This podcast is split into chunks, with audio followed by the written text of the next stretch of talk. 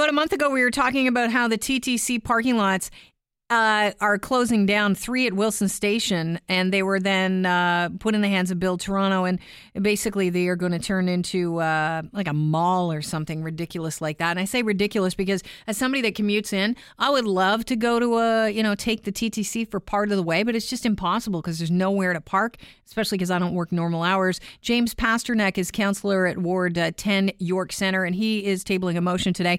Hey, uh, James, has the motion been tabled at the executive committee? Committee meeting yet, or are you doing that later? Yes, no, it has uh, been before executive committee. All right, what, it, what are you asking for? And it did carry. We've directed the city manager to report back to the executive committee by April 19th to consult with key uh, stakeholders uh, involved in, in commuter parking issues and see about creating capacity spots in other locations along the University Spadina line and other areas of the city. When you say key stakeholders, are we talking about Build Toronto?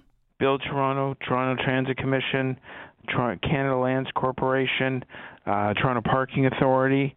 Uh, this has become a bit of a mess. All right, yeah, it's true. It is a huge mess. So you're talking to them about the possibility of securing land that could be used later as TTC parking lots? Well, that's right. In wow. and around the Downsview station, there's an opportunity in and around the new uh, station that's opening up at uh, Chesswood and Sheppard, which will be called the Downsview Park Station. Uh, there's opportunity for uh, for parking as well. We want to aggressively go after that. Where does the money come from, though? I well, mean, uh, what you what you do is you go on a lease arrangement. You don't have to purchase the property outright. Uh, some of it's Toronto uh, land, so we don't have to buy it, uh, and you have a, a revenue stream. People pay for parking. It just seems so backwards because we're closing down parking spots. I just don't understand it. These are our best customers. These are loyal TTC users yeah. who who are getting up in the morning, they're dropping their kids off at school, they may be dropping a spouse off at a local place of work, they may pick up a couple of groceries, and then they go to the parking lot and take the subway downtown. They leave their car uh, in the inner suburbs. This is exactly what we want. Yeah, you mentioned that this uh, the the idea of eight parking lots, TTC parking lots closing down. Uh, the decision was made in 2009, and you say that this is when you you've called it a war on the car was going on in in the city of Toronto. Well, back back then, it was the Miller era where much of the policy was driven uh, by by downtown councillors who do not have um, commuter parking lots in in the downtown uh, subways. So there was a lack of understanding of how important it is to have commuter parking in in uh, the inner suburbs. That people have a routine every morning. Yeah, drop the kids off at school. That's a.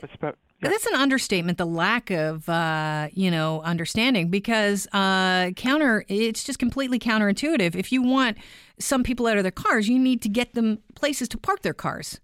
Well, exactly, and it's not just the the weekday uh, commute. It's it's also you know we want people to come and park at our stations to to come to theater, sure. to watch sports events, to shop downtown. Uh, we want to encourage this activity. So this is uh, what I would describe as not not good economic planning, and we're going to try and uh, find offsets in capacity to make sure that people can still park in our local areas. And how how was this received at council today?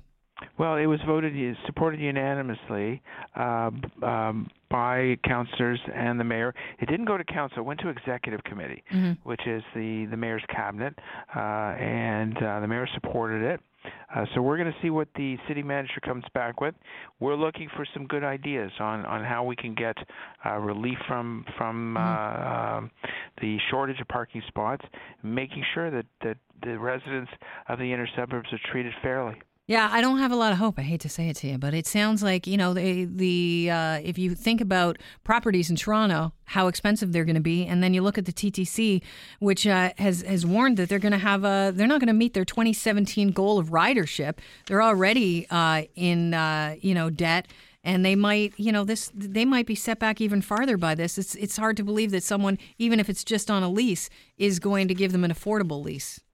Well, look, it's not going to be easy. Uh, we have to, but uh, you know, we can't roll over and die. We have to, we have to uh, pursue it aggressively and see what we can come up with. I mean, the good news is I've just received word uh, that the Yorkdale parking lot with 1,100 commuter parking spots will open February 1st. Mm-hmm. You still have so, to drive to Yorkville, though. Or Yorkdale. Yorkdale, rather. Yes, yeah, yeah. Well, yes, you, you have to drive to a commuter parking lot. Yeah, and, but I mean, it's far for a lot of people. I mean, there's not a lot of room. I- Is there even a commuter parking lot that's big enough at Kipling? Like, why not consider some of these parking lots that we already have and build a high rise on them, a parking high rise? Uh, well, I, I've seen some very creative uh, models for for elevating uh, parking uh, on sort of automated elevators, car elevators, and and other ways. And, and maybe that's maybe that's the opportunity. Look, we maybe we need a, a private sector partner who sees value in I'm available. in in uh, in investing in parking. I don't have any money to do that, but I'm available for ideas if you want, James. James, I uh, I appreciate you being on the show, and I, I wish you the best of luck. Because as somebody that commutes every day, I would be more than happy to get out of my car at least partway uh, through my commute.